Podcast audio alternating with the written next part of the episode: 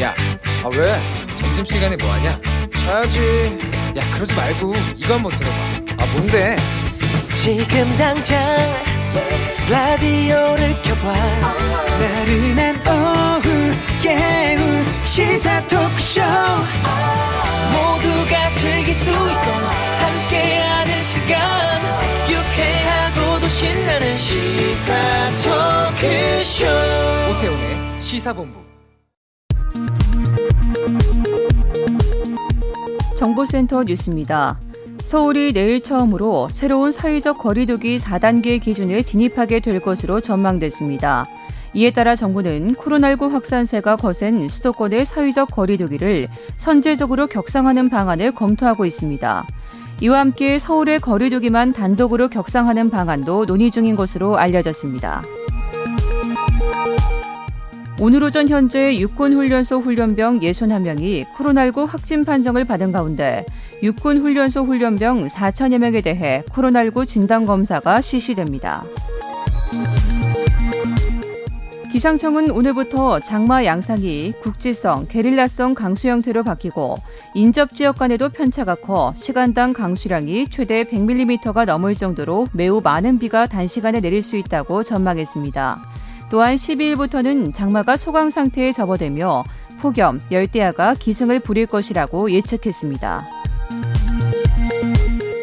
부동산 투기를 수사하는 정부 합동특별수사본부는 전셋값 인상으로 무리를 일으킨 김상조 전 청와대 정책실장을 이번 주 월요일 소환 조사했으며 현재 법리 검토 중이라고 밝혔습니다.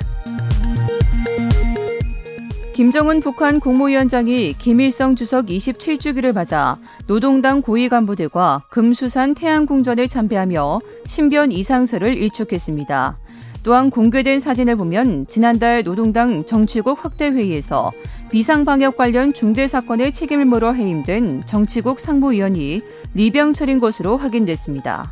지금까지 정보센터 뉴스 정한나였습니다.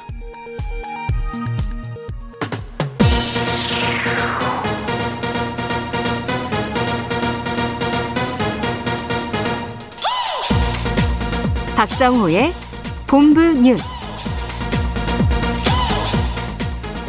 네, 오태훈의 시사본부 2부 첫 순서는 이 시각 주요 뉴스들 정리해 드립니다. 본부 뉴스 오마이뉴스의 박정호 기자와 함께합니다. 어서 오세요. 안녕하십니까?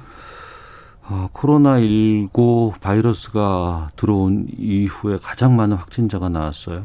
그렇습니다. 오늘 0시 기준으로 신규 확진자 1,275명 발생했습니다. 네. 어제 발표된 1,212명보다 63명 늘어나면서 말씀하신 것처럼 지난해 1월 20일 이후 약 1년 6개월 만에 최다 수치를 기록했습니다. 음. 이게 뭐 3차 대유행의 정점이었던 또 기존의 최다 기록이었던 지난해 12월 25일에 1,240명보다 35명 많은 수치입니다. 네.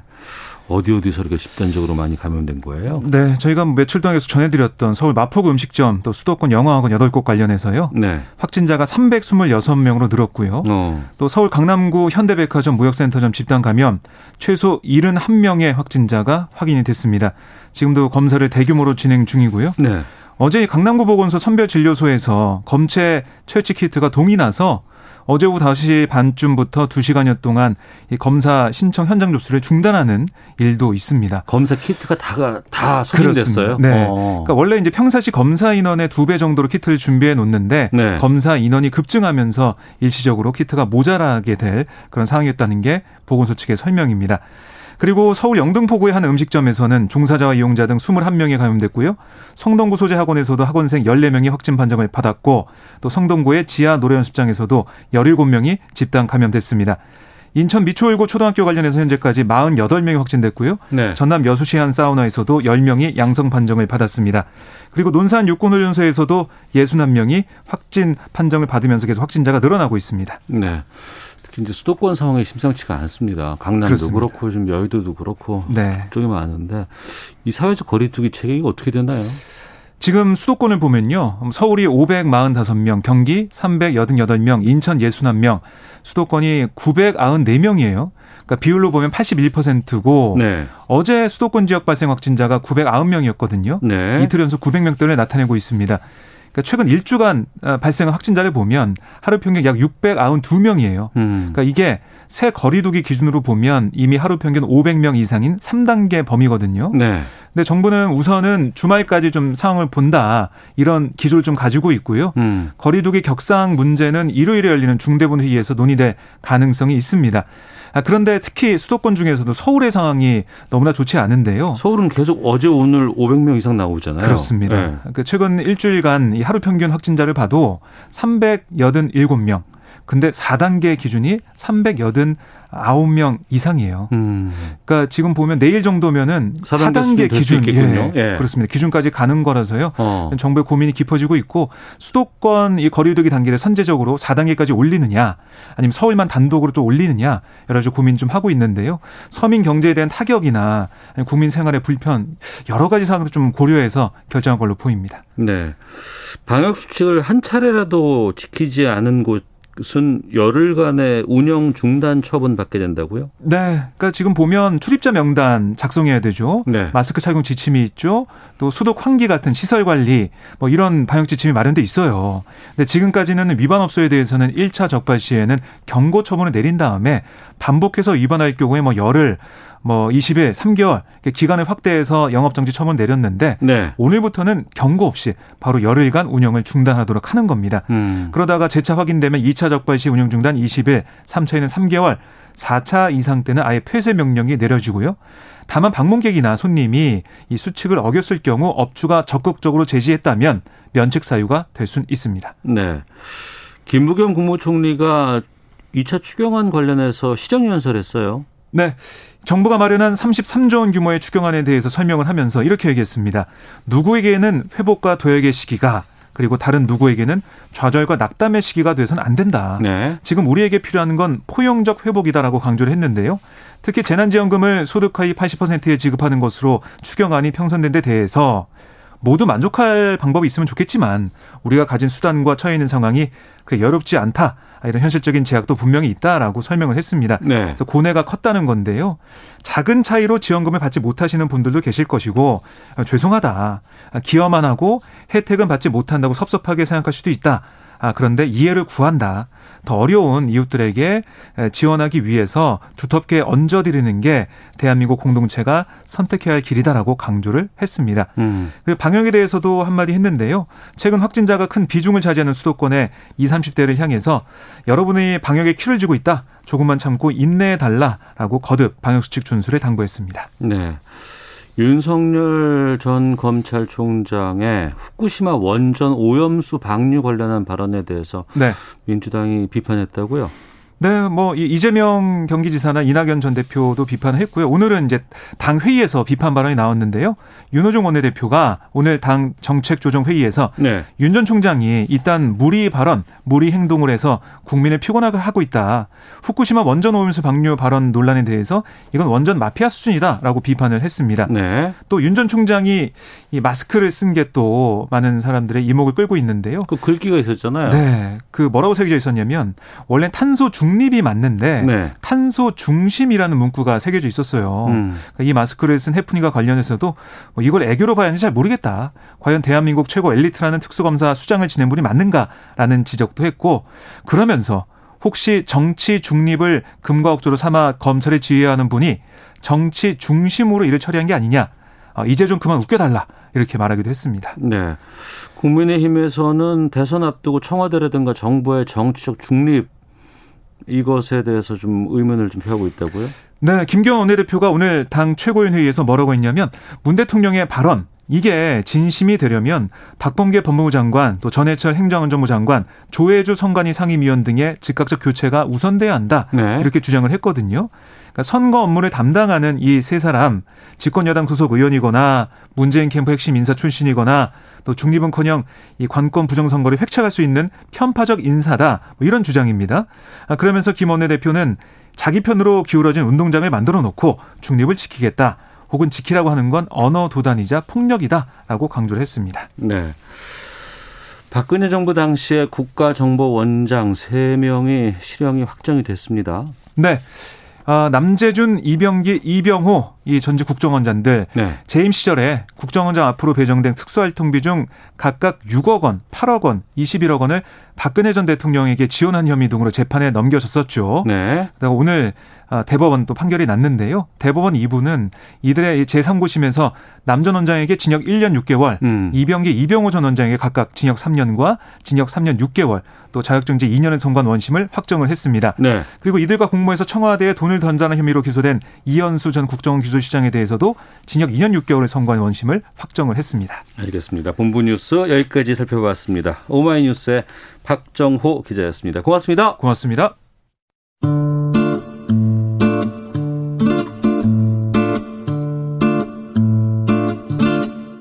오태훈의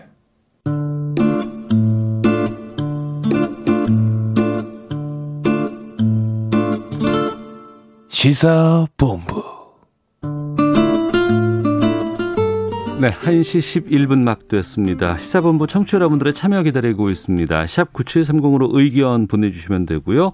짧은 문자 50원, 긴 문자 100원, 어플리케이션 콩은 무료입니다. 팟캐스트와 콩, KBS 홈페이지를 통해서 시사본부 다시 들으실 수 있고 유튜브를 통해서도 만나실 수 있습니다. 검색창에 일라디오, 시사본부 이렇게 검색해 보시면 영상으로도 확인하실 수 있습니다. 목요일 촌철 살인의 명쾌한 한마디부터 속 터지는 막말까지 한 주간의 말말말로 정치권 이슈를 정리합니다. 각설하고 더불어민주당 최민희 전 의원 나오셨습니다. 안녕하십니까? 안녕하세요. 불굴의 희망 최민희입니다. 네, 그리고 오랜만에 오셨습니다. 국민의힘 조대원 전 당협위원장 나오셨습니다. 안녕하십니까? 예, 원대한 꿈 조대원입니다. 아, 예. 오, 좋습니다. 아, 근데 지난번에 이렇게 했다가 예. 한 번만 부르고 안 불러주더라고요. 그래서 아. 꿈을 좀 소박하게 하려다가 아유, 아니요, 아니요. 자주 모시도록 원대한 꿈 하겠습니다. 계속했습니다. 예. 예. 그, 어, 지난번에 청년위원 그, 어, 선거에 나오셨었잖아요. 아니 제가 2년 반 전에도 성인 저 최고위원을 나갔고 예. 이번에도 성인 최고위원을 나갔는데 아, 예, 예. 제가 좀 어려 보이는지 계속 청년이라고 얘기하셔서 어, 아, 걱정하지 마세요. 예. 유엔이 청년을 75세까지 아, 연장했습니다. 그럼 뭐 의원님하고 저하고도 친구하면 되겠네요. 알겠습니다. 자, 조대원 위원장과 오늘 또 시작하도록 하겠습니다. 민주당 경선 지금 계속해서 진행되고 있습니다. 오늘까지 아마 TV 토론이 지금 진행되는 것으로 알고 있는데, 어, 여러 가지 상황들 좀 살펴보도록 하죠. 먼저 준비된 인서트가 있는데요. 듣고 두 분과 말씀 나누겠습니다. 그전에는 그렇게 자신감을 쳤는데 지금 부자 몸조심 하시는 건지 김 빠진 사이다가 아니냐 이런 우려가 듭니다. 상대의 주장을 왜곡한 다음에 그 왜곡한 것에 대해서 공격하는 것은 좀 자중해 주시면 좋겠다. 맞춤형 서비스 복지, 마이마이 복지로 돌봄을 강화하고 신복지와 중산층 경제가 그것을 뒷받침해 줄 것입니다. 네, 민주당 경선 레이스에 현재 8명의 후보가 함께 뛰고 있는데 그중에서 박용진, 이재명, 정세균, 이낙연 후보의 목소리 좀 들으셨습니다. 3차 토론회까지 진행을 했고요. 언론에서는 이재명 대 반 이재명 이렇게 지금 그, 그 판단을 좀 하고 있는 것 같고 처음에 시작할 때만 해도 좀 관심이 좀 덜하지 않을까 뭐 이런 우려가 있었는데 그래도 뉴스들은 꽤 나오고 있고 여러 가지 회자되는 내용들이 많이 좀 돌고 있습니다. 어떻게 보고 계세요? 예상보다는 네. 경선이 흥행하고 있는 건 맞습니다. 음. 그래서 경선 인단이 어제 30만을 넘었어요. 네. 이게 굉장히 많은 거거든요. 이건 어. 2017년보다 속도가 빠릅니다. 네. 어, 그리고 이 이유는 이제 이재명 지사가 어, 윤석열 후보하고 뭐 1위, 2위를 서로 다투고 있잖아요. 네. 그 1위 후보 때리기가 격화되면 될수록 음. 대중은 여러 가지 복잡한 심정으로 복잡한 또 관심을 심정. 갖게 되죠. 예. 그러니까 어떤 사람은 이재명이 불쌍하다 이런 사람도 나오고요. 음. 어떤 분들은 아 이재명이 사이다인 줄 알았더니 아니네 이런 반응 다 있습니다. 그러니까 네. 이것이 결국은 이재명 대 반 이재명이 흥행에 흥행을 막막 돌풍은 아니라도 관심을 끌게는 했다. 그 정도 평가할 수 있을 것 같고요. 그리고 특히 박용진 후보가 정말 작정하고 이재명 후보에게 집중 질문을 하더라고요. 예. 그 질문 중에는 긍정적인 것도 있고 부정적인 것이 있는데 음. 이 모든 게 다 경선 과정에선 있을 수 있는 범위 내에 있다고 봅니다. 네. 국민의힘 입장에서는 지금 두 달 먼저 여당에서 지금 시작한 예. 거 아니에요? 예. 이걸 계속해서 좀 살펴보면서 어 저쪽 분위기가 어떤가 계속 유의 깊게 보셨을 것 같은데 어떤 상황으로 보세요? 뭐 의원님께서 이번에 생각보다는 그 흥행을 잘 잘 되고 있다 말씀하셨는데 네. 뭐 저희가 예전 같았으면 아 진짜 음. 민주당이 이제 잘 되고 있구나 이렇게 봤겠지만 네. 원체 저희는 막 돌풍을 이렇게 아. 몰고 다니기 때문에 예, 예. 민주당 경선 사실은 크게 뭐 관심을 못 가졌고 어. 그리고 국민들도 물어보면 대통령 경선 집권 여당이 사는데 네. 생각외로 너무 관심이 뜸해요. 아. 그래서 그나마 이재명 지사가 있기 때문에 네. 또 말씀하시는 내용들 보면 뭐 음. 이렇게 파격적인 내용들이 많잖아요. 네네. 그래서 이재명 없었으면 어떨 뻔했나 음. 뭐 이런 생각이 들 정도로 이재명으로 시작해서 이재명으로 끝날 공산이 큰 경선이 아닌가 이렇게 보고 있습니다. 그, 그 부분인데 이재명으로 네. 시작해서 이재명으로 끝난다는 거는 좀 당 전체 차원에서 본다 그러면 좀 답답한 부분일 수도 있지 않을까요? 근데 그거 그 답답한 건 이제 그 2, 3위 후보겠죠. 어. 근데 이 지지자들이나 그 민주당 입장에서는 네. 여당이기 때문에 애초에 흥행을 크게 기대하지 않죠. 음. 네.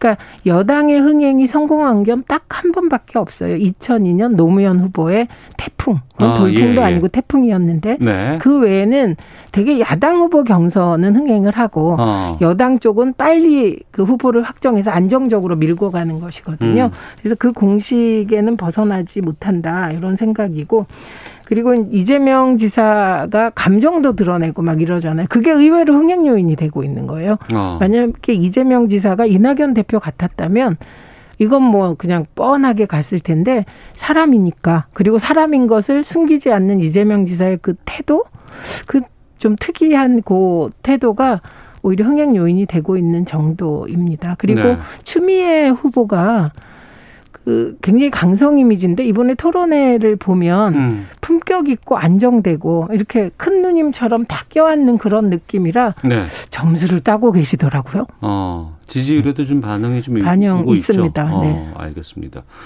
결국에는 결선 가면은 상대잖아요. 예. 민주당이.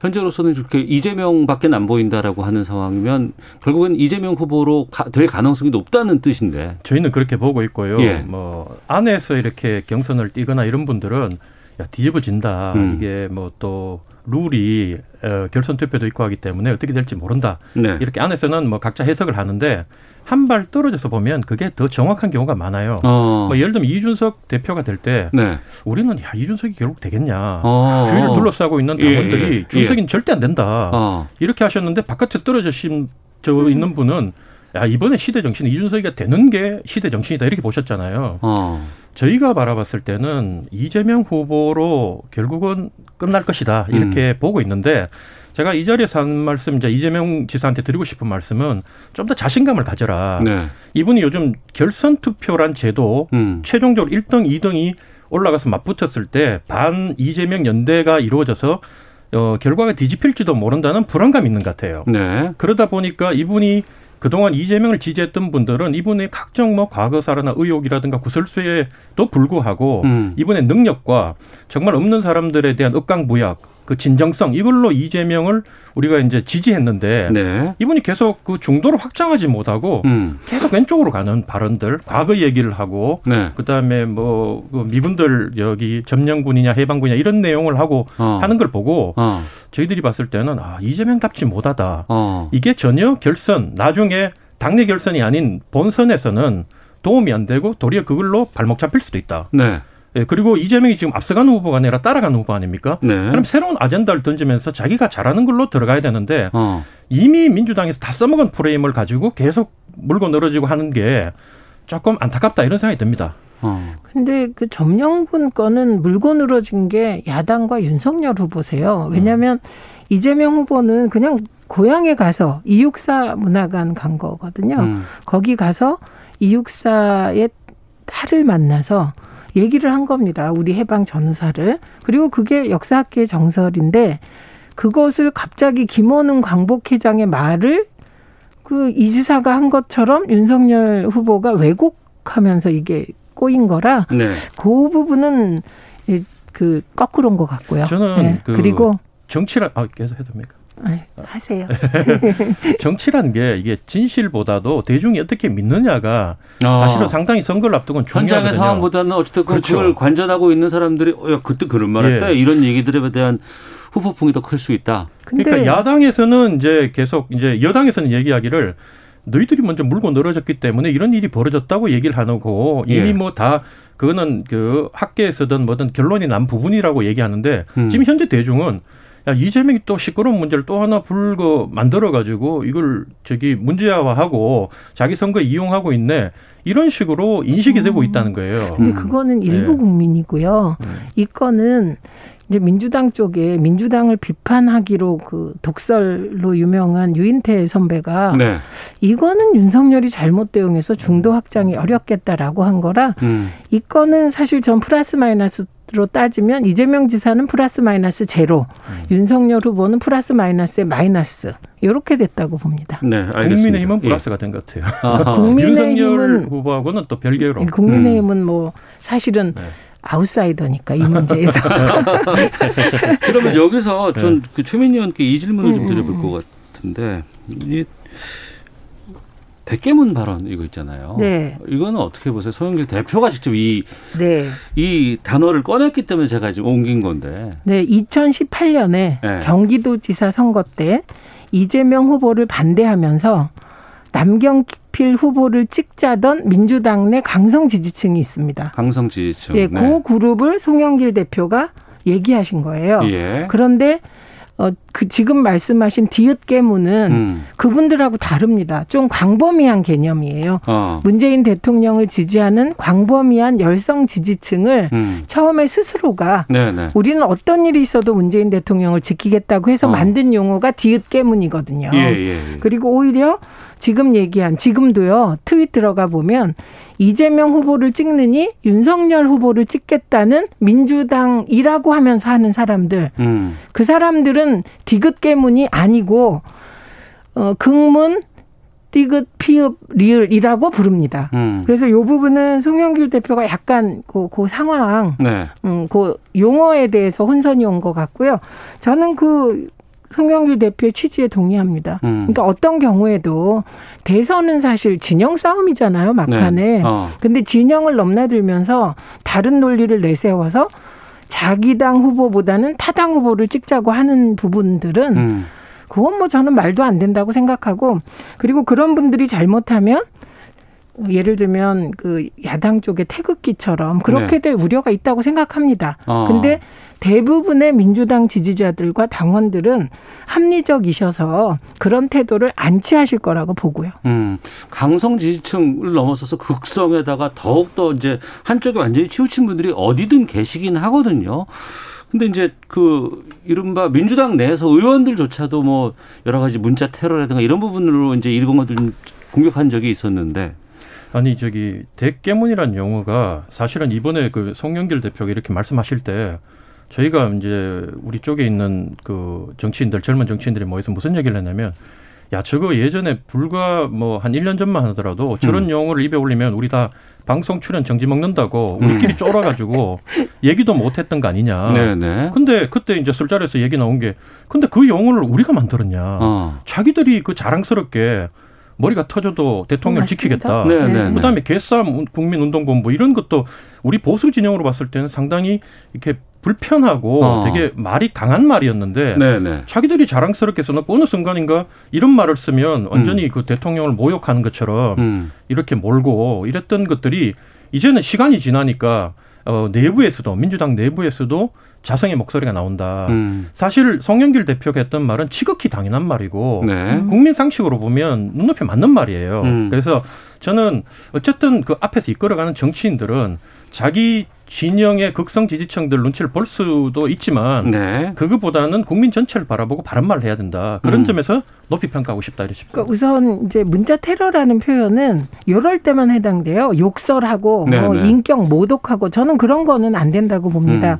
근데 예를 들면 칭찬 응원 문자도 많이 하거든요. 그건 네. 문자 샤워가 되겠죠. 행복한 샤워. 예. 그리고 어떤 경우는 정중하게 어. 뭐 법안에 대해서 찬반을 얘기한다면 그건 문자 행동이 되는 거거든요. 음. 그래서 송영길 대표가 얘기하신 거는 극단적인 행동입니다. 어. 예를 들면 민주당 내에 A가 싫어서 국민의힘의 후보를 뽑겠다 이런 거는 거꾸로 국민의힘 쪽에서 그런 현상이 나타나면 그건 이준석 대표도 그런 흐름은 경계할 거거든요. 음. 근데 그걸 얘기한 겁니다. 근데 용어에 있어서는 네. 이 저처럼 인터넷 문화에 익숙하게 2000년부터 막 해온 사람은 예를 들면 디귿 깨문이라든지 어, 기역, 미음, 띠긋, 피읍, 리을이라든지 음. 이거 표현하기가 힘든데 예, 예. 그걸 다 구분하는데 어. 사실은 이것도 저는 뭐 젖어서 구분할 수 있는 거기 때문에 정확히 송영길 대표가 했던 거는 혹시 민주당 내의 일부 세력이 그야말로 왼쪽으로 자꾸 가서 어, 태극기 부대처럼 음. 그렇게 될 되면 안 된다라는 우려의 표현이었을 겁니다. 지금 국민의힘 쪽은 정말 태극기란 말이 사라졌잖아요. 음. 저는 그 지지자들의 인내 그리고 자 이렇게 지켜보고 이준석 대표를 뽑고 이런 그런 지지자들의 인내가 굉장히 높이 평가돼야 된다. 음. 그래서 이 부분은 그 민주당의 지지자들께서도 그 국민의힘 지지자들이 지금 어떤 행동을 취하는지 이거는 지켜보셔야 되는 겁니다. 그만큼 절박하다는 거죠. 그렇죠. 네, 그래서 문재인 대통령을 지키겠다는 절박함. 그리고 바꿔야 된다는 절박함, 예. 그 바꿔야 된다고 해서 제가 예. 보기엔 박근혜 대통령을 구출하겠다는 절박함. 아. 어느 게 더 센지. 예, 네. 지켜봐야 될 것 같습니다. 알겠습니다. 이 정치권이 절박함 때문에 상당히 좀 지금 여러 가지 어, 얘기가 나오곤 있는데 이번에는 그럼 범야권 쪽 좀 살펴보도록 하겠습니다. 준비된 인서트가 있는데요. 듣고 말씀 나누겠습니다. 대한민국의 앞날을 위해 제가 어떤 역할을 해야 되는지에 대해서 감사원장 사퇴 9일 만에 정치에 참여하겠다는 뜻을 측근을 통해 밝혔습니다. 서로에 대해서 어, 이해의 폭을 넓히는 좋은 계기가 되었다고 생각합니다. 또 정권 교체를 위한 상호 협력과 앞으로 어떻게 해나갈지에 대한 그런 뭐 대강의 방향에 대해서 얘기들을 많이 나눴습니다. 절대적인 조건이 있습니다. 야권 단일화 해야 됩니다. 야권 단일화에 승복하고 협력하겠다라는 선언을 해 주십시오. 네, 지금 부친 상황이라서 상중입니다. 최재형 전 감사원장의 발언, 그리고 어제 회동을 했던 안철수 대표, 윤석열 전 총장, 그리고 국민의힘 원희룡 후보, 의원, 아, 지사, 어, 이렇게 인터뷰 좀 들어봤습니다. 지금 보면은 최재형, 안철수, 윤석열 이 제3지대라고 우리가 봐야 될 것 같고 국민의힘은 이제 원희룡 지사 이제 목소리가 지금 들어가 있는데 지금 상황 어떻게 지금 보고 계세요? 윤석열 전 총장은 이제 나왔고 최재형 전 감사원장은 정치하겠다고 이제 선언을 한 상황입니다. 예. 뭐 그만큼 국민의힘 안에 그 유력 대선 후보가 없다 보니까 외부에서 이제 어 사실 이 정부 하에서 이름값을 올린 분들이 네. 너도 나도 음. 어, 예, 한번 이- 이쪽 민주당과 대통령 인기가 없다 보니까 네. 어, 내가 그럼 한번 바꿔보겠다 이렇게 어. 나서신 것 같고요. 어, 최재형 그 원장 같은 게 전 원장 같은 경우에는 이분이 만약에 이제 윤석열 총장처럼 조국 추미애 이런 분들이 계속 때려줬다면 음. 뭐 굳이 나오지 않고 그 안에서 저 국민적 관심과 주목을 받으면 그 안에 계셨었겠지만 이제 자기는 그런 그 행운이 자기한테 안 주어지는 걸 보고 더 이상 타이밍을 놓쳐서는 이제는 경선에 이번 대통령 선거에는 어, 기회를 놓친다 이런 조언들을 주변에서 많이 받은 걸로 어. 제가 알고 있습니다. 네. 그래서 뭐 우리 당의 거물 정치인들 이제 뭐 예를 들면 김무성 그 전 대표나 이런 분들하고도 다 이 유대가 있고 음. 연결이 돼 있고 이렇게 하다 보니까 조언을 받으신 것 같고 어쨌든 본인이 이 국민의힘 당에 들어와서 어 경선에 참여할 때까지 어쨌든 빠른 시기에 들어와서 그 의원들, 오피니언 리더들 이런 분들한테 자기의 비전과 능력을 보여주는 게 이번에 관건이고 네. 나머지 개인적인 약점이나 이런 부분들은 이미 강직하고 또 그 윤석열이나 나머지 어 뭐 예를 들면 이재명 후보나 이런 분들보다는 훨씬 그어 도덕성 청량성 문제에 있어 가지고는 어 검증이 많이 된 분이기 때문에 음. 어쨌든 능력을 보여주는 게 최우선이다. 뭐 이렇게 보고 있습니다. 네. 그러면 윤석열 후보가 어찌됐건 간에 지금 야권의 1위로 상당 기간 지금 계속해서 유지하고 있는 상황에서 당내 일부 의사, 일부 인사들은 어, 안 되겠다. 최재형 원장이 나와야 된다. 이렇게 지금 생각하고 그쪽을 좀 접촉을 한 건가요, 그러면? 뭐 저희는 일단 어떻게 보냐면 가장 강력한 후보로 네. 현재 그 사실은 국민의힘 집권보다 국민들이 더 바라는 거는 문재인 정부와 그다음에 그 안에 있는 세력, 지금 민주당 세력이 아닌 다른 세력으로 정권이 교체되는 걸 바라보는 게 국민들이 가장 많은 국민들이 바라는 시나리오이기 때문에 음. 현재는 뭐 윤석열이든 최재형이든 반문 진영에 서는 사람들은 다 우리 편이라고 보고 어. 그걸 어떻게 묶어내느냐. 네. 그리고 그 과정에서 예를 들면 윤석열 총장 전 총장 같은 경우에는 이제 약 갖가지 우리가 생각지 못했던 부분들이 약점이 터져 나오지 않습니까? 예. 그걸 돌파하고 살아 올라오면 음. 우리 편으로 취하면 되는 거고 아. 그걸 모르면 그것만 바라보고 있다가 혹시 문제가 생기면 네. 우리가 민주당한테 그대로 헌납하는 게 되잖아요. 어. 그래서 당내에서 다양한 군의 후보군을 지금 앞으로 몇 달 동안 키우려고 노력을 할 겁니다. 알겠습니다. 어떻게 보고 계세요? 그러니까 우선 윤석열 후보든 최재형 전 감사원장이든 공직자 윤리를 짓밟은 분들로 기억될 겁니다. 음. 그리고 이 두 분이 특히 한 분은 검찰총장, 다른 한 분은 감사원장. 이게 대한민국 정부 내에 국가기구 내에 가장 독립성과 중립성이 보장되어야 하고 수장이 그 인식이 있어야 되는데 그 두 분이 이러고 있기 때문에 네.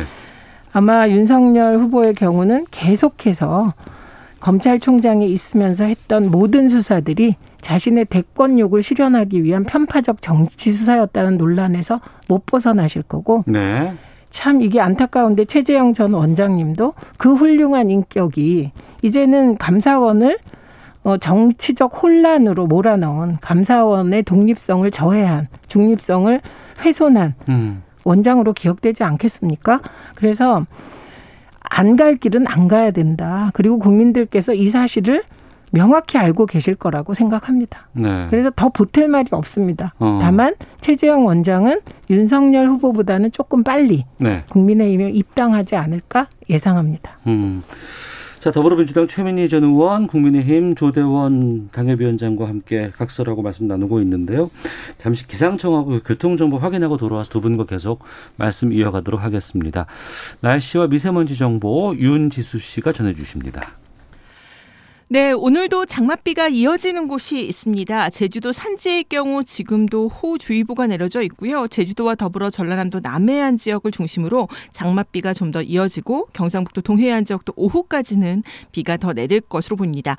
지금 내륙 지역 일부 지역에 폭염특보가 내려져 있는데 기온이 오르게 되면 대기가 불안정해지면서 오늘과 내일 사이에는 이 소나기를 좀 주의를 하시는 것이 좋겠습니다. 내륙 지역을 중심으로 곳곳에 소나기 구름들이 발달을 하면서 오늘 같은 경우 5에서 40mm 정도 돌풍과 함께 천둥 번개를 동반해 소나기가 내리는 곳이 있겠습니다. 낮 최고 기온은 춘천과 대구, 제주가 31도, 서울과 대전은 30도, 부산, 광주 등은 28도 안팎까지 올라 전국적으로 상당히 무더울 것으로 보입니다. 건강 잘 챙기시기 바랍니다. 대기 상황은 비교적 무난할 것으로 보입니다. 미세먼지는 전국적으로 좋은 곳이 많고 보통은 일부 지역이 나타날 것으로 보이고요. 다만 오존 농도가 인천과 경기도 지역을 중심으로 나쁨 단계에 이르는 곳이 있을 것으로 보입니다. 참고하시기 바랍니다. 지금 서울의 기온은 29.1도입니다. 지금까지 미세먼지와 날씨 정보였습니다. 다음은 이 시각 교통 상황 알아보겠습니다. KBS 교통정보센터의 이현 씨입니다. 네, 올해 날씨가 참 과하죠. 이번에는 폭염에 대비하셔야겠는데요. 다행히 지금 교통 상황은 대체로 수월합니다. 고속도로 이용도 나쁘지 않은데요. 경부고속도로 서울 쪽으로 기흥에서 신갈분기점, 양재에서 반포 쪽으로 밀립니다. 서해안고속도로 서울 방향 서평택 분기점 부근의 정체는 고장난 차가 있었기 때문입니다. 작업 여파를 받는 곳도 있는데요. 영동고속도로 인천 쪽으로 용인 부근의 정체가 작업 때문입니다. 강릉 쪽으로 가신다면 막히지 않고 이동이 가능합니다. 서울시내 서부간 선도로 의정부 쪽인데요. 월계 1교에서 녹천교 쪽으로 작업을 하면서 밀리고 있습니다. 서부간 선도로는 아직 안양 쪽에 차가 많은데요. 고척교에서 금천교 쪽으로 가는데 20분이 조금 넘게 걸리고 있습니다. KBS 교통정보센터였습니다.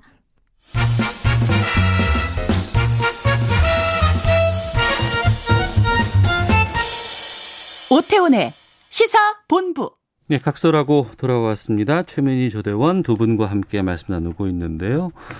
어제 윤석열 전 총장이 국민의당 안철수 대표를 만났습니다. 윤석열 총장의 행보에 대해서도 언론들이 계속해서 보도도 나오고 있고 또 가족 관련해서도 여러 가지 좀 문제도 좀 나오고 있는 상황입니다. 어떻게 보시는지 한 말씀씩 듣고 다음 주제로 가보도록 하겠습니다. 최민희 음. 의원님.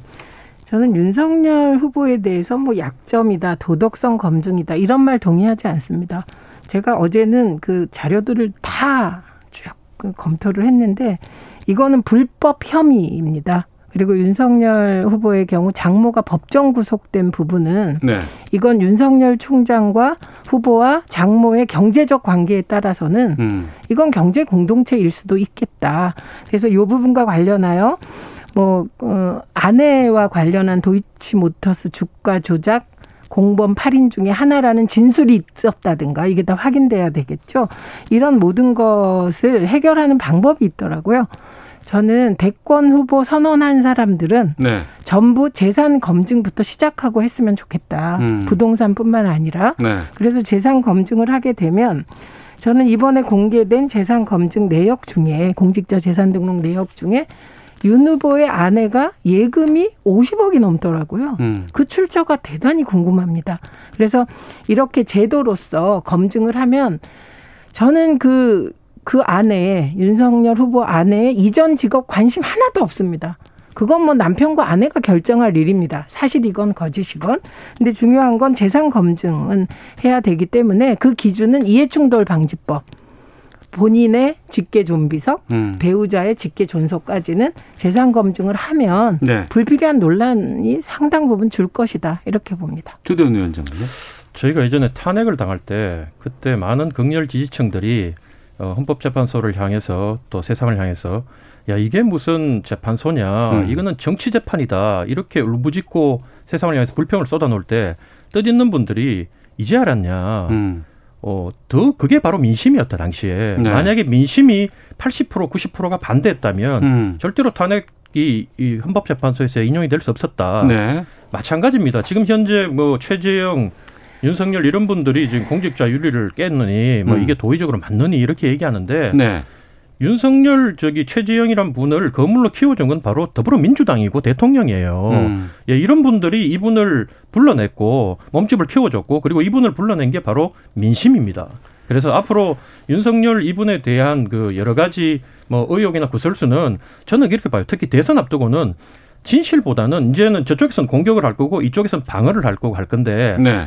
예를 들면 이재명 지사 같은 경우에 각종 여러 가지 구설수 전과 기록 뭐 많지만 본인이 그걸 적절하게 지금 빠져나가고 있는 거 아닙니까? 그리고 어. 그걸 토대로 25에서 30%의 국민 지지를 확보하고 집권 여당의 대권 후보로 지금 반열에 올라선 거기 때문에 네. 우리는 지켜보기를 윤석열 이분도 음. 이게 정치 공세인지 문제인지를 본인이 얼마나 역량껏 돌파하고 또 아. 문제가 있다면 처벌받는 거고 네, 네. 예 그런 면에서 우리가 나가야 되는 거지 이 부분을 가지고 우리가 뭐 전혀 이렇게 보호하고 어. 이분을 숨겨가지고 이 대통령을 만들 생각은 없다. 음. 그렇게 해본들 나중에 5년 내내 시끄러울 거 아니에요. 어. 그래서 현재 저희들이 바라봤을 때는 이게 큰 문제가 아니라고 보고 있는 거고 음. 만약에 어. 앞으로 더 밝혀진다면 네. 뭐 국민들도 그렇게 많은 국민들이 믿고 있기 때문에 음. 지지율 1등을 달리고 있는 거 아니겠습니까? 그거는 예. 전 생각이 다릅니다. 음. 지금 윤석열 후보가 야권 지지율 1위를 달리는 것은 국민의힘에 대체할 인물이 아직 나타나지 않았기 때문입니다. 음. 그래서 보면 이게 약보합으로 계속 가고 있습니다. 이거는 국민의힘도 면밀히 보셔야 되는 것이라고 보고 저는 이명박 후보가 그때 BBK 논란을 박근혜 후보가 일으켰고 그 수사까지 갔는데 지금 드러나기는 검찰과 언론의 비호하에 대통령 됐지 않습니까? 근데 결국 감옥 가셨어요. 근데 그때는 지금과 결정적인 차이가 있습니다. 2007년은 소위 제도권 언론이 여론을 좌우하던 때예요. 근데 이제는 제도권 언론이 아무리 후보를 보호하려 그래도 팩트가 나오게 되어 있고 그 팩트를 면밀히 살펴보시면 사실은 이걸 그냥 넘어갈 수 없다. 지지율 높으니까 괜찮다. 절대로 이럴 수 없을 것 같습니다. 근데 그 민주당이 그렇게 열심히 작업을 하시고 앞으로 그 윤석열 민주당 작업 안 합니다. 한다고 하더라도 네. 결국 그 지지율이 민주당으로 가지 않는 게 이제 문제인 거죠. 음. 그게 어디든 빠져가지고 범보수 단일화 후보 쪽으로 가게 될 것이고 이제는 민주당이 쓸 수 있는 카드가 오로지 그 1등하는 후보 자기보다 앞서가는 후보를 깎아내려서 대선 전략의 중요한 키포인트로 삼는 거는 이제 쓸 수 있는 게 한계에 많이 몰렸다 아니, 이렇게 바라봅니다. 잠깐만요. 지금 민주당이 하고 있지 않습니다. 언론이 하고 있고 일단 그 어, 김건희 씨가 스스로 뉴스버스라는 언론에 나와서 봉인 해제해 버렸기 음. 때문에 김건희 상자가 열렸기 때문에 스스로 열어줬기 때문에 언론사에서 지금 파고 있고 팀도 구성되어 있는 걸로 알고 있고 특히 이재명 후보는 그런 데 대해서 일제 관심도 없죠. 자기 길을 가고 있습니다. 그래서 민주당이 이 문제에 대해서 의원들 차원에서는 뭐 문제 제기하겠지만. 예, 예. 당 차원에서는 뭐 예. 이런 거 할 일이 아니죠. 예, 지금 준비된 인서트 하나 더 있어서 요거 예. 듣고 한 말씀씩 듣고 마쳐야 될 시간인 것 같습니다. 틀어주시죠. 특임 부처에 가깝게 특수한 목적을 바탕으로 설립된 부처이고 20년 가까이 운영되면서 그것에 대해 가지고 평가를 한번 해야 될 시점이 왔다 이렇게 봅니다. 약간 탈레반적인 그 여성주의자들이 많이 들어와가지고 어. 뭐 이제 오히려 젠더 갈등을 조장하는 일을 많이 했어요. 민주당은 여가부 폐지 주장이 성별 갈등을 부추긴다고 비판했습니다. 국민의힘 내부에서도 원희룡 제주지사와 조수진 최고위원 등이 분열의 정치를 하자는 것이라며 비판했습니다. 양성 평등 폐지 공약입니다. 성폭력 피해자 구제 폐지 공약입니다. 정치에 소환된 여가부는 도움이 필요한 이들에게 최선을 다하고 있다고 밝혔습니다. 정책 효과가 부족하다는 거하고 그 정책을 담당하는 그 기관이나 기구가 없어져야 된다고 하는 거하고는 별개인 것 같습니다. 네, 이준석 대표, 하태경 후보, 또 전해숙 민주당 의원, 여가부의 김경선 차관 목소리 들으셨습니다. 국민의힘 대선 주자인 유승민 전 의원, 또 어제 그 하태경 의원도 여성가족부 폐지하자 이런 공약을 지금 내고 있습니다. 조대 의원께서 먼저 분위기를 좀 전해주신다면. 그 여성가족부가 원래 취지가 뭡니까? 지금 제가 찾아봤는데 여성정책기획 종합이 있고 청소년 육성 복지 보호 다문화 가정 정책 수립 여성 아동 청소년 폭력 피해 예방 보호 과연 이 설립 취지에 여성가족부가 그동안 얼마나 충실해 왔는지 한 본인들은 충실해 왔는데 정치권에서 이거 호도한다고 그렇다면 본인들이 얼마나 많은 국민들한테 자신들이 이런 역할을 하고 있는 거를 알릴 노력을 해왔는지 이걸 음. 먼저 반성을 해야 되고요. 정치권은 기본적으로 지금 보면 왜 이렇게 사실은 그 여가부를 폐지하자는 건 저는 너무 나갔다고 보는 거고 네. 반드시 있어야 될 부서고 음. 하지만 이선 이준석 대표도 이제 오해 소지를 없애기 위해서 어제 인터뷰한 걸 보니까 어 현재와 같은 형태의 여성가족부는 없어져야 된다 이렇게 이제 조금 톤을 다운시켰고 네. 당내에서는 이게 우리 당론으로 결정한 건 아니다. 음. 개인들이 각자 하는 거다. 이렇게 얘기하는 이유가 있어요. 네. 근데 기본적으로 따져보면 여성들을 대상으로 페미니즘, 이 젠더 갈등을 이용했다 해서 집권한 게 문재인 대통령이었고 그 이후에 또 이준석 대표가 역으로 민심이 바뀌는 걸 보고 남성들을 대상으로 젠더 갈등을 이용해서 이 대표가 되고 이 음. 권력을 잡았는데 저는 정치가 기본적으로 회사처럼 효용만 따질 게 아니라 네. 결국은 정치는 그 낮은 부분 스스로는 이렇게 서기 힘든 부분 부족한 음. 부분을 메워야 된다는 점에서 여갑 역할은 반드시 있다. 정상으로 돌아오길 바란다. 네. 네, 이 말씀 드리고 싶습니다. 알겠습니다. 우선 부처는요 새 정부가 들어서면 늘 정부 조직 개편을 합니다. 음. 어떤 부처는 뭐 더 확대하고 어떤 부처는 폐지하기도 합니다. 네. 그렇기 때문에 여성부의 역할, 조직 등등도 검토할 필요가 있다고 생각합니다. 음. 두 번째는 페미니즘에 대해서 민주당 쪽 얘기입니다. 제가 페미니즘 1세대 공부를 한 사람입니다. 그런데 그때는 80년대에 이효재 교수님의 여성 이론의 실제와 뭐 이론 뭐 이런 게 있었습니다. 그 시대와 지금 달라졌기 때문에 민주당은 페미니즘 자체에 대해서 제가 그 21세기에 맞게 지금 현재에 맞게 재구성하려는 노력이 필요할 것이다. 음. 이런 말씀 드리고요. 그러나 저는 이준석 대표의 이번 제안은 젠더 갈라치기 정치라고 생각합니다. 그러니까 한발 후퇴했겠죠. 그래서 그런 정치는 누구도 해서는 안 된다. 특히 음. 성은 정말 그 갈라치기 대, 갈라치기에서 표를 의식한 어떤 대상이 되어서는 안 된다. 이런 생각입니다. 알겠습니다. 여기까지 정리하도록 하겠습니다. 각설하고 더불어민주당 최민희 전 의원, 국민의힘 조대원 당협위원장과 함께했습니다. 두 분 말씀 고맙습니다. 고맙습니다. 오태훈의 시사본부는 여러분의 소중한 의견을 기다립니다. 짧은 문자 50원, 긴 문자 100원의 정보 이용료가 되는 샵 9730, 우물정 9730번으로 문자 보내주십시오. KBS 라디오 앱 콩은 무료입니다. KBS 라디오 오태훈의 시사본부. 지금 여러분은 대한민국 라디오 유일의 점심 시사 프로그램을 듣고 계십니다. 네, 사회에 존재하는 다양한 이슈에 대해서 가감 없이 생각을 표현하는 시간입니다. 세상의 모든 리뷰. 김선영 문화평론가와 함께합니다. 어서 오세요. 안녕하세요. 예. 지난주에 저희가 박수 치면서 좋아했어요. 네. 네. 어, 버터가 네. 네. 빌보드 핫백 5주 연속 1위였다라고 했는데 네. 6주 연속이네요. 아, 정말. 아, 근데 이거는 네. 어마어마한 성과인데. 그렇죠. 보도가 잘 안 되는 것 어, 같아요. 이- 그러니까 네. 좀 이제는 약간 무덤덤해졌다고 할까? 그러니까 어. 사실은 이게 뭐 무덤덤할 사안이 아닌데. 전혀 아니죠. 네. 정말 엄청난 대기록이고 예. 이제 앞으로 우리나라에서 음. 사실은 세계적으로 따져봐도 이런 유례가 없는 굉장히 이제 희귀한 그런 사례이고 엄청난 대기록인데 네. 이게 이제 국내에서는 이게 뭐 아시아 최초 이 기록에 조금 막 이렇게 집중을 하다가 그 기록을 일단 넘어서서 계속 이어지니까 음. 조금 약간 관심이 그러니까 좀 약간 소강 상태가 됐다고나 할까요? 약간 네. 이런 게 있는데 지금 6주 연속은 정말 어마어마한 기록이고 어. 지금 또 이게 신곡이 내일이면 또 다른 신곡이 나와요. 그 부분인데요. 네. 지금 7주 연속 1위냐? 네. 아니면 네. 어 BTS는 7주 연속 정상을 차지하고 있는데 곡이 네. 바뀌는 것이냐 지금 이 논란이 또 나오는 그렇죠. 거 아니에요? 그러니까 그야말로 이제 바통 터치라고 어. 하죠. BTS를 이제 또 BTS의 또 다른 곡이 예. 기록을 깰 것이냐. 그러니까 여기에 이제 팬들의 관심이 모아져 있는데 신곡 그럼 내일 나와요? 오늘 그렇죠. 나와요? 내일 1시에 공개가 되고요. 어. 이제 어제 뮤직비디오의 티저가 한 30초 가량 공개가 됐어요. 네. 근데 좀 색다른 스타일의 이제 어. 멤버들이 약간 웨스턴 스타일로 이렇게 꾸미고 나와서 어. 어, 잡지를 들고 있는데 메시지가 약간 공개가 됐어요. 그러니까 이게 뭐 어떤 새로운 거예요? 시대의 시작, 어. 코로나 종식. 어. 그러니까 아마 굉장히 좀 희망적인 메시지를 담은 음. 그런 신곡이 되지 않을까라고 벌써부터 많은 분들이 기대를 하고 있고 이게 또 세계적인 뮤지션 에드 시런과 협업을 한 곡이거든요. 에드 시런은 누구예요? 에드 시런이 어, 엄청난 세계적인 뮤지션이고 이분이 뭐 우리나라에서도 뭐 Shape of You라든지 굉장히 음. 히트곡으로 많이 알려져 있고 방탄과는 벌써 두 번째로 협업을 그러니까 이번에 신곡에서 같이 협업을 하면 네.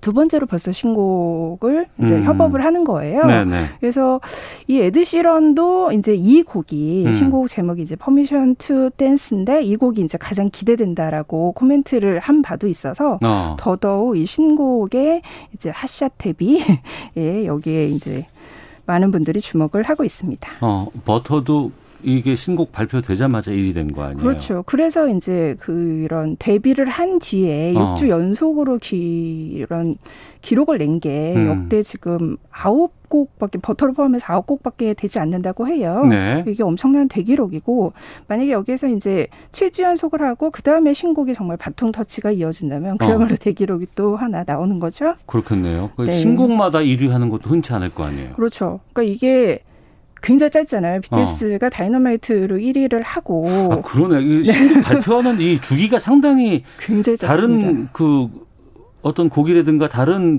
그 가수들과 비교해 봐서는 짧은 편인데요. 그러니까 그만큼 엄청난 그단 기간 안에 음. 엄청난 기록들을 쏟아내고 있는데 이 기록 역시 이제 1년 사이에 이제 만약에 신곡이 또 핫샷 1위로 데뷔를 한다면 네. 이게 1년 사이에 이렇게 다섯 개의 곡을 이렇게 음. 1위로 올려놓은 사례가 뭐 비틀즈를 비롯해서 딱 세 번째 만약에 그 기록을 달성을 한다면 네. 그러니까 지금 BTS로 인해서 아 이런 기록들이 있었어라고 새롭게 저희가 공부를 해야 될 만큼 지금 엄청난 기록들이 지금 쏟아지고 있어요. 알겠습니다.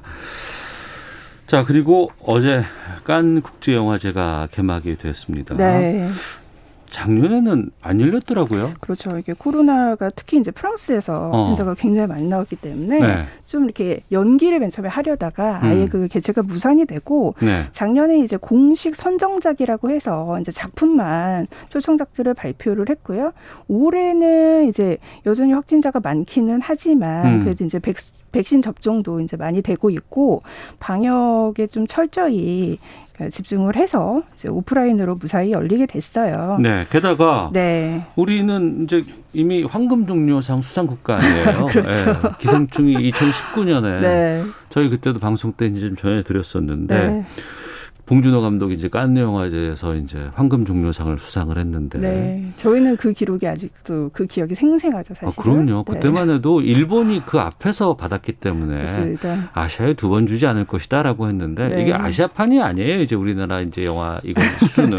이제 예 너무 섰죠. 근데 어제 봉준호 감독이 이 칸느 영화제 개막식 선언을 했단 말이에요. 어, 그러니까 이게 진짜 되게 놀라운 게 네. 개막식 그 당일까지 아무도 몰랐어요. 그러니까 보도도 전혀 되지 않았고, 아, 네, 관리했네 그러면. 어, 그렇죠. 예, 예. 이게 그야말로 이제 프랑스 깐 차원에서도 음. 이거 굉장히 이벤트로 이제 준비를 한 거죠. 네. 그 이제 봉준호 감독이 집에서 혼자 시나리오 작업을 하고 있는데 집행위원장이 직접 전화를 해서 와서 그렇게 개막 선언을 좀 해달라. 음. 마침 이제 지난해 열리지 않았기 때문에 네.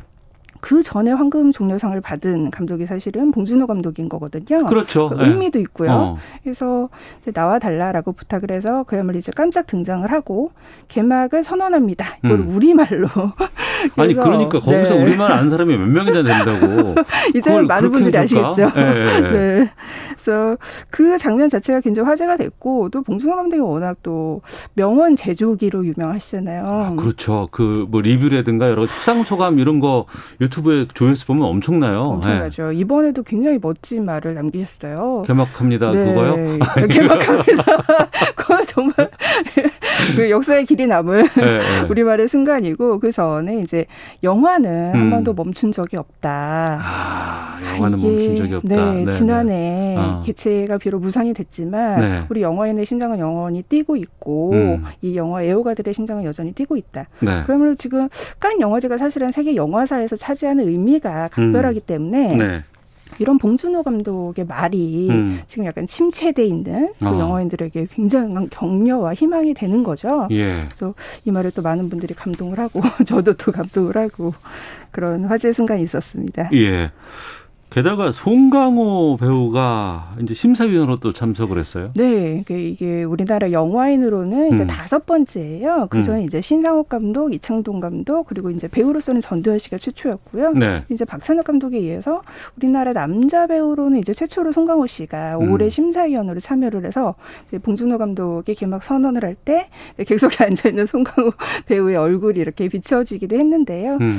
어, 송강호 씨 같은 경우는 이번에 또 이제 그 직접 출연한 작품이 네. 이제 경쟁 부분은 아니지만 또 초청이 되기도 했기 때문에 아, 그래요? 네, 출연 어. 배우이자 심사위원으로서 지금 깐 영화제에서 그 공정하지 않을 수 있잖아요. 이제 본인이 출연한 작품을 이제 어. 심사를 하지 않으니까요. 아, 예, 예. 네, 경쟁 부문의 심사위원이라서요. 어. 그래서 아마 굉장히 좀 바쁜 일정을 보내게 될 것 같습니다. 그러면 아 이제 정말 뿌듯한 게 이제는 무슨 뭐 개막 식에 우리 감독이 뭐 네. 우리말로 개막 선언을 하고 그렇죠. 심사위원이 거기 나가고 또 자기 작품도 또 출품도 하고 이런 게 그냥 그러려니 하는 상황이 돼버렸네요. 네, 그러면 안 돼요. 그래서 저희들이 계속 네. 알려드리는 거 아니겠습니까? 그렇죠, 맞습니다. 어. 네. 그러면 네. 이번에 그러면 깐 영화제는 우리 작품들이 어떤 작품들이 나간 거예요? 어, 이번에 좀 안타깝게 사실 공, 경쟁 부분에는 네. 우리나라 작품이 이제 진출하는 데는 약간 아. 이게 실패했어요. 대신 이제 새 작품이 진출했는데 아까 이제 송강호 씨가 주연을 맡은 한재린 감독의 이제 비상선언이라는 작품이 비상선언. 네, 이게 이제 그 비공식 비경쟁 부분, 음. 비경쟁 부분에서 이제 이 분야는 이제 예술성과 상업성을 동시에 갖춘 장르물들이 주로 초청이 되게 되는데 네. 이제 이 작품이 이제 초청이 됐고 또 홍상수 감독의 신작도 음. 이번에 이제 새로 신설된 Premiere 부문에서 이제 초청이 돼서 상영이 되고 있고요. 네. 그 다음에 또 주목할 만한 게 그 학생 경쟁 부분인 Cine Foundation 부분이 있어요. 그러면 학생들이 감독한 영화가 나가는 맞습니다. 거예요? 영화를 전공한 학생들이 어. 이제 연출한 작품들을 이제 어, 기성 프로가 하는 것이 아니고. 그렇죠. 그러니까 예. 아무래도 이제 앞으로 음. 이제 영화의 미래를 책임질 많은 재능 있는 신인 감독들의 어떤 사례를 엿볼 수 있는 그런 분야인데 네. 여기에서 이제 한예종 영상원 졸업 작품으로 음. 그 내놓은 매미라는 작품을 연출한 윤대영 감독 의 작품이 네. 또 초청이 됐어요. 어. 그래서 총 세 작품이 지금 깐 영화제에서 이제 상영이 됩니다. 예. 우리가 뭐 아카데미에서도 상 받고 그래서 당연히 받을 수도 있지 않을까 생각하는데 또 올해는 또 어, 경쟁 부분에는 출품을 하지 않은 상황이고. 네, 그렇지만은 이런 작품들이 꾸준히 아. 이름을 올리면서 이제 선보인다는 게 우리한테는 좀 굉장히 기억할 만한 우리 출품 거죠. 우리 그 2019년에 기생충 출품할 때마다 어, 기대를 좀 했었지만 또 네. 불안하기도 하고 그런 마음이었는데 네. 좀 주목할 만한 작품 같은 거 있으면 소개해 주신다면. 이번에 이제 아무래도 프랑스의 거장의 레오 스카락스가 네. 원래 좀 작품을 굉장히 뜨문뜨문 내놓기로 유명한데 음. 9년 만에 내놓은 아네트라는 작품이 이제 개막작으로 선정이 됐어요. 아네트. 네, 네. 그래서 이 작품이 이제 9년 만에 음. 내놓은 신작이기 때문에 많은 분들이 이제 이 작품을 많이 주목을 하고 있고요. 네. 또 굉장한 거장 감독들의 음. 신작 개봉도 많이 밀려 있었잖아요. 그래서 특히나 거장 감독들의 이런 신작이 많이들 기다리고 있는데 네. 폴 버벤 감독 음. 우리한테 원초적 본능의 감독으로 유명한 그렇죠. 예. 네. 이 감독도 이제 베네데타라는 어. 어떤 논픽션을 원작으로 한 예, 작품이 또 기대작으로 많은 분들이 주목을 하고 있고요. 또 웨스 앤더슨 감독이 뭐 틸다 스윈튼이라든지 뭐 티모시 샬라메 같은 어마어마한 배우들을 캐스팅을 해서 음. French Dispatch라는 작품을 프랑스 68혁명 당시의 시대적 배경을 이제 삼은 영화가 있는데 이 작품도 이제 많은 분들이 주목을 하고 계시죠. 알겠습니다. 네. 봉준호 감독이 개막 선언처럼 영화는 멈추지 않는다는 그런 것들 계속해서 네. 좀 이어갔으면 좋겠고 네. 마침 또 오늘이 그 부천 국제 판타스틱 영화제 개막하는 날이기도 해서 맞습니다. 여기에 대해서 좀 관심을 좀 가져보도록 하겠습니다. 네. 김선영 평론가와 함께했습니다. 고맙습니다. 감사합니다. 시사본부 내일 뵙겠습니다. 안녕히 계십시오.